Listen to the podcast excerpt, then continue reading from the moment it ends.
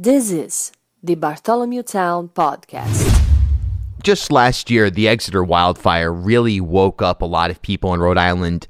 Certainly, there's a climate change question surrounding it. Certainly, there's you know a number of practical questions surrounding it. But one thing that really jumped out in the wake of that event, as I was touring the area down in Exeter where this this fire took place, and certainly by standards compared with California or, or up in Canada, what they're seeing in terms of the actual physical geography of the space, it wasn't a major disaster. Let's be clear about that. No lives were lost. Really, only um, you, you know, in, in the grand scheme of things, it was not the biggest disaster in the world, but it did wake us up to a lot of realities in Rhode Island in terms of the condition of our forests right now and also the management of forest fire prevention. I learned that over the years, the physical people that were responsible for fire forest fire oversight uh, may not even exist within DEM on a full time basis to the extent that they used to. And certainly when it comes to the condition of our forests and clear cutting or reducing and, and, and making a little bit more of a practical environment for stopping forest fires once they happen. That certainly was a major priority. Mike Healey joins us on the heels of an announcement that came out uh, just yesterday from the DEM on some efforts to try to mitigate forest fire. Mike's the spokesperson, the chief public affairs officer for the DEM. And as always, thanks for hopping on, sir. Bill, thanks so much for having me. That was a great intro to a to a very big issue. You're right; uh, those two back-to-back uh, wildfires, um, West Greenwich and then Exeter, literally within days of each other. We're fighting one in West Greenwich, and then the other one, which was uh, which was much bigger, much more dangerous, um, you know, emerges. And so you're right. It it um, I think that did open a lot of eyes. Um, there there uh, there was a state, I believe it's called the State Forestry Commission, was formed through legislation after those fires that commission has been meeting. Uh, it's it's led by um, Rep. Megan Cotter, um, and uh, I'm pretty sure they're going to be doing a report. We, we we have a couple of DEM folks on that commission. There's been you know there's there's foresters, there's conservationists, there's other folks on that commission, but for sure a, a focus of that commission and a focus of DEM is okay. We we are we're we're known as the ocean state. We've got 50, but we've got 50% forest lands in our state, and what are we going to do to lessen this threat? So, one thing for sure, um, uh, and, and, and an important point you raised, um, you know, DEM forestry doesn't have the staff that it used to. Um, and yet, along with EMA, of course, DEM is going to be one of the lead agencies responding to forest uh, to, to, wildfires. So, one thing we've done um, is is focus on that lack of capacity to build capacity and so we're doing for the second year in a row uh, a, a, firefighter training program that is basically uh, aimed at at teaching municipal uh, fi- uh, firefighters and um, folks from uh, from state agencies, mostly DEM, um, who who don't you know necessarily do uh, forestry or, or you know firefighting as their primary gig to learn the basic skills to get out and augment, you know, the, the first responders who are, you know, already very experienced in this in this uh, realm. So, so last year, uh, which was our first year of a very intensive training program, which goes on for a week, we were able to um, train 25, 25 new uh, firefighters, and this year we're aiming for the same thing. So, for sure, we got to build the capacity because when a fire happens, and you'll remember this, Bill, and I think you reported this. You know, we had crews. Fortunately, Rhode Island has signed forestry compacts and firefighting compacts with different states and different, even different countries in uh, Canada.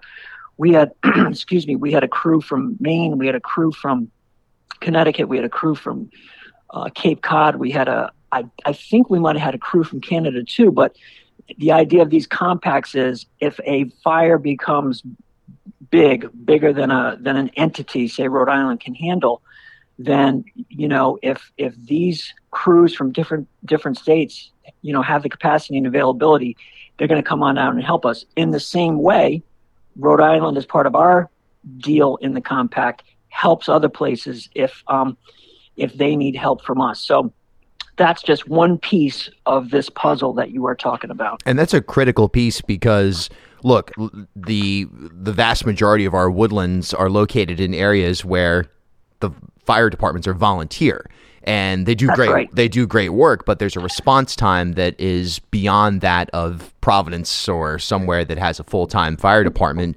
because you physically have to get your your firefighters to the station to get into the apparatus to figure out you know where the the the origin place is or sort of the front line of the forest fire is so it's a complex process and that response time they do a pretty good job. I mean just thinking about exeter i mean there were there were forest there were firefighters on scene pretty quickly from north kingstown and, and exeter spe- speaking to the exeter forest fire. But you know the more training that can go into this um, in in concert with other pre- prevention measures boy that is essential and practical and something that uh, i'm sure the departments definitely appreciate Yeah. Oh, yeah. I mean, number one, I'm I'm so glad you're you're mentioning the local municipal uh, responders. I mean, really, um, in, in in both cases last summer, uh, both West Greenwich and Exeter, the local responders, the local emergency management folks, did a tremendous job. Um, you know, you, you really when when you're talking about these fires that that um, you know when the conditions are right, as they were last year with extremely dry weather. I don't know whether technically we had a drought last year, but it was really, really dry. Um, but when you're talking about those situations and a, and a fire, you know, pretty much explodes like that, uh, you know, DEM, RIEMA, we there's no way we can do that, you know, handle that by ourselves. Uh, so to have to have trained local, you know, wildland firefighter response from from local municipalities is is, is a huge huge um, thing. Uh, it's a, it's a huge support, and we appreciate it. Let's talk about this announcement yesterday uh, that that pertains to Arcadia. And look, there's there's no doubt Arcadia. It's the largest wooded parcel in the state. It spans Exeter, Hopkinton, Richmond, and West Greenwich. And it's a beautiful place for first of all anyone who hasn't spent time out there. There's a lot of options. You can get lost literally or figuratively out in Arcadia on really any day of the year and find something amazing. But you're announcing a project that's going to work to thin the dense tree cover and remove the underlying brush out in Arcadia. And th- this is what's called a shaded fuel break, and it's going to reduce and manage the fuel, which is the brush. In this case, that is the fuel within this designated area. That lessens the risk of the fire becoming completely out of control. Um, it's not a fire break. The fire break is something different. Uh, it's either natural or man-made barrier that is developed simply and, and literally to stop forest fires. Um, and if I recall, out in Exeter, one of the major reasons why there was this didn't spill over into you know towards Wickford was because of a fire break that a private property owner had installed themselves in clear cutting trees and um, and working towards that. But so talk about the decision to create this um, not fire break but shaded fuel break and what this means for maybe other wooded areas in the state going forward. Yeah, sure, absolutely. So, so a couple of years ago, so the genesis of this bill is a couple of years ago in the 2022 green bond. There'll be another green bond on the 2024, so in, in November.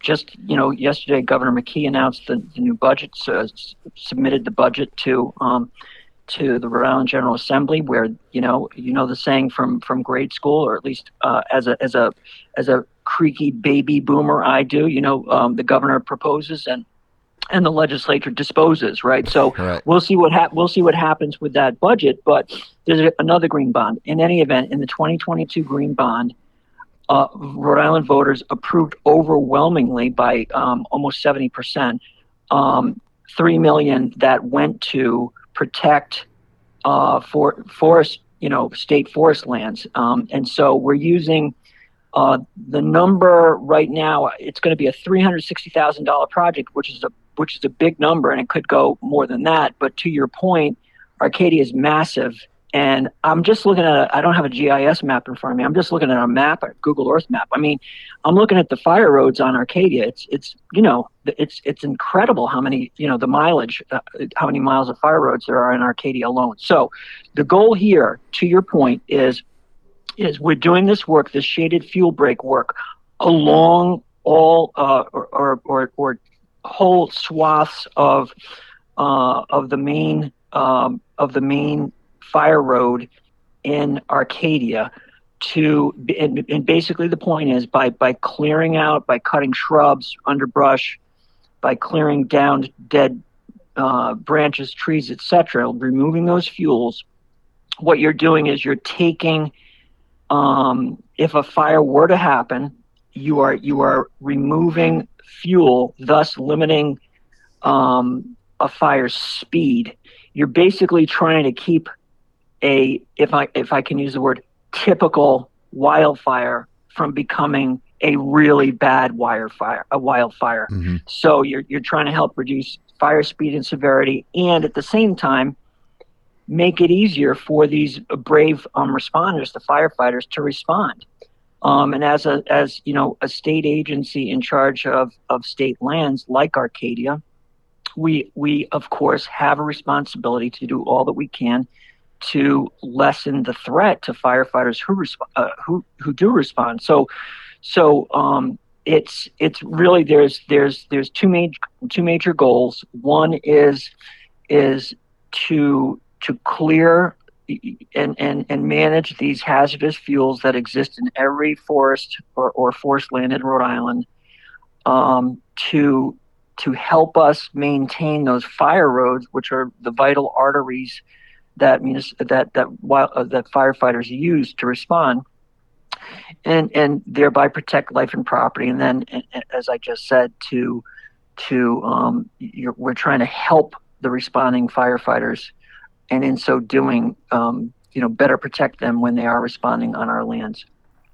We're in a moment now. I alluded to it at the top. Climate change is real. We know that.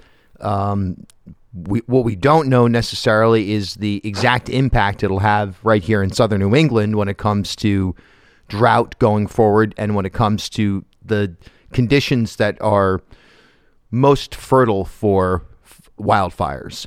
So is this an initiative here in Arcadia and, and utilizing the green bond? You know, what, how does this fit into what DEM believes is necessary to meet the moment over the next 10 years? Because this seems like an important part, but it seems like just a part of what would be a broader strategy. Yeah, absolutely, Bill. Um, I mean, I mean, um, you know, Wayne Gretzky had, had a great line. You know, you don't skate to where the puck is; you skate to where the puck is going. Right. So uh, we're a public agency. We're trying to we're trying to respond to public needs, and uh, and and a major need is given the scope and the scale of climate change, which is so which is which is so manifest. Uh, I mean, you know, we're talking about right now. I'm, I'm I'm struck by the by the irony. People will be like, "Well, why are you talking about fire fire?" Uh, you know, you know, uh, excuse me, uh, wildfires in, in the middle of the of you know the January when we've just had the most inundating um, you know storms that we've had for I don't know years. Well, the reason is because because soon enough in the spring or summer we don't know what you know the weather pattern is going to be. We do know that generally um, Rhode Island has become a, a, a, a hotter, drier place. And so that's where the puck is going. And so so whether it's through capacity building capacity through the through the um, training program, whether it's doing projects like the one we're doing at Arcadia, where we're uh, going to be constructing these shaded fuel breaks along the Blitzkrieg Trail. Also, we've been doing um, for a couple of years now. Uh, we've we've increased the use of prescribed or planned burns, all because climate change is is is physically and quickly changing the composition of our forest lands and we we we have to we have to do new things to to combat that, to make our trees and our forests more resilient, because um, they they they're they're such vital resources. You know, as you know, because I you know, uh, Arcadia is not far from where you grew up, right? That's right. Yeah, so so you know this, but I mean, um, you know, the forests they provide habitat to wildlife. They remove pollutants from the air. They keep our drinking water sources clean. They absorb floodwaters.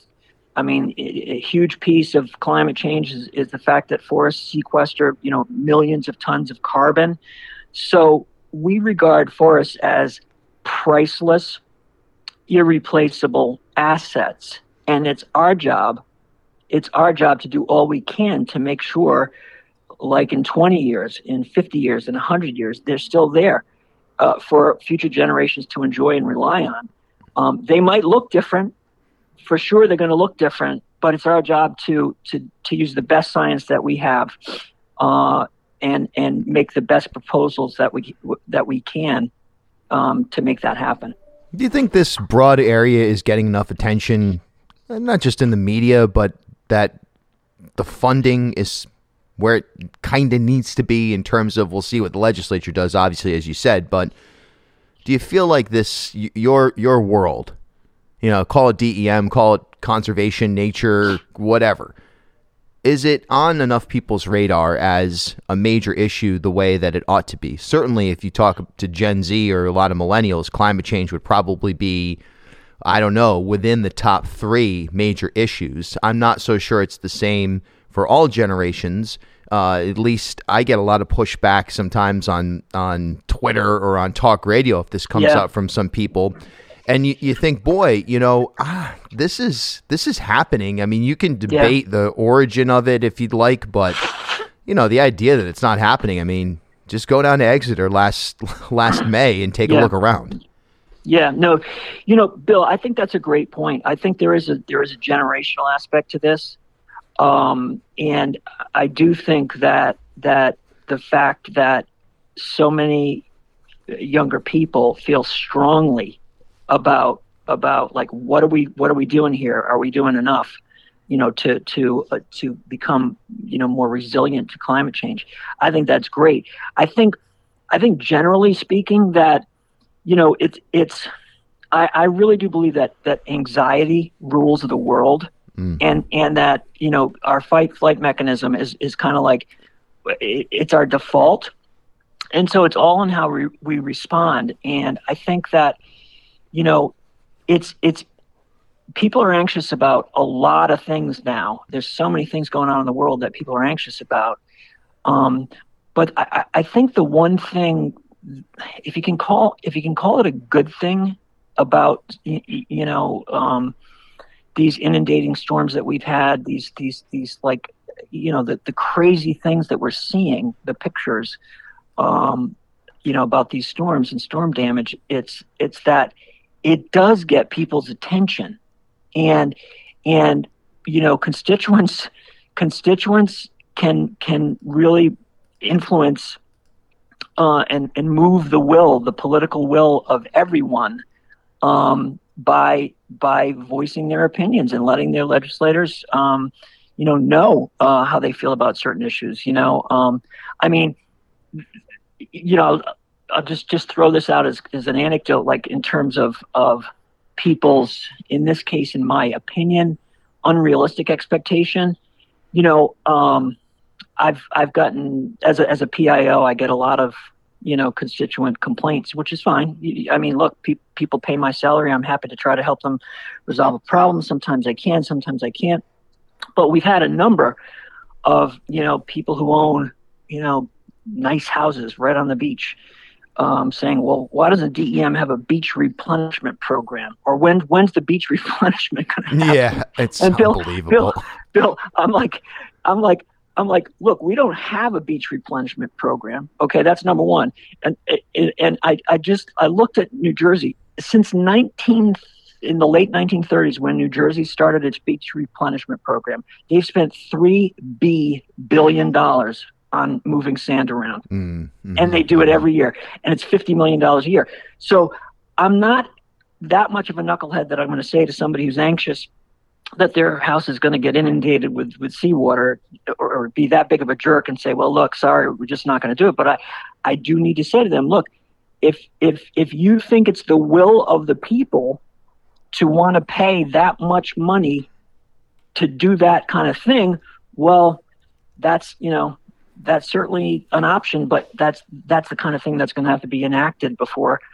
and uh, you know, an agency could just do that. You know what I mean? So I guess I guess my point simply is that that um, people have people react to these disasters um, differently, um, and you know we have to be realistic and reasonable about what we can do. But there's a lot that we can do. Mm-hmm, mm-hmm. And I, I completely agree with that statement in, in its entirety. And it, it bleeds into just, you know, I think there's a broad question that a lot of people should ask themselves, or maybe they do. I mean, it's it's not. I'm not saying they don't, but what kind of world do you want to live in? We can ask ourselves that question about a lot of things, but certainly when it comes to issues of anything climate related, anything of the natural world around us, um, what kind of world do you want? you know, and and are you willing to make some level of sacrifice or understand the dynamics of what's happening around you in order to preserve that world going forward. Maybe you hate the world as is. Maybe you'd like to see everything just, you know, no more natural features and just 100%, I don't know, like Dubai or something everywhere. Mm, but mm, um, mm. I'm certain that most people, most Rhode Islanders anyway, don't feel that way. Even those who are coastal property owners. And, uh, you know, it's it's just a weird time because we're I feel like we're on the precipice of a real shift that is um, that's going to change public attitudes around all these discussions in a significant way, but we're not there yet. Yeah, you know what I I I agree, Bill. I hope you're right. I I, I totally um, share your view on that. Um, you know, one thing I've I've um, noticed over time is that when the economy's good, people care more about the environment. you know, you know what I mean? Wow, so true. That is like nailed it. That is such an accurate statement, no doubt.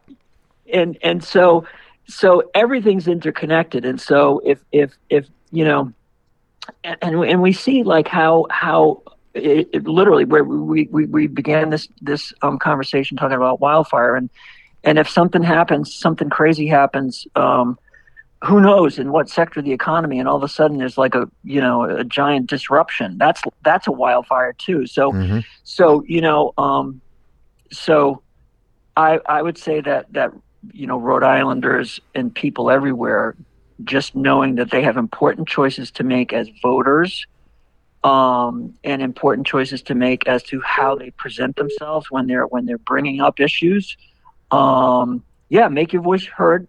We don't need to be jerks about it. Just make your voice heard. Um, there's there's a process, you know, and and um, you know, if enough people care about an issue, um, it, you know, it gets the attention of state agencies. It gets the attention of of the General Assembly. So, you know, the, the, there's a there's a process that that you know uh, a democratic process that we use and rely on, um, you know, to do our work. And um, and for sure, uh, public public input um, matters a ton. Super, super well said, Mike Healey. He's uh, with the DEM. You hear him from time to time here on the podcast, and it's always outstanding to have you on here, sir. And uh, great work by DEM on this initiative here. And let's hope it's just the beginning of some substantial efforts at, at wildfire mitigation as part of just a broad rethinking of how we manage the world that we live in, whether it's the forest or, as you alluded to, the coastal portions. Um, it's critical. It's front line, front and center issue. Deserves all the attention, and you deserve all the attention you can get. So, thanks for all you're doing. Bill, thanks so much, and we'll make sure when we're doing some of these projects, including the uh, firefighter training, to get uh, to get one of our leaders on to to talk to you about it in depth. Yeah, I'd, be, I'd love that. I'm sure the audience would too. Thanks. Super. All right, Bill. We are brought to you in part by Navigant Credit Union. As Rhode Island's first ever member owned credit union, Navigant Credit Union has been a staple in the local business community for more than 108 years. Today, Navigant is a $3.4 billion institution serving more than 136,000 members across 25 physical branch locations. But since its founding in 1915, the mission has never changed. Navigant Credit Union's team of financial professionals have remained committed to improving the financial well being of the families, businesses, and communities they serve across Rhode Island. Learn more at navigantcu.org.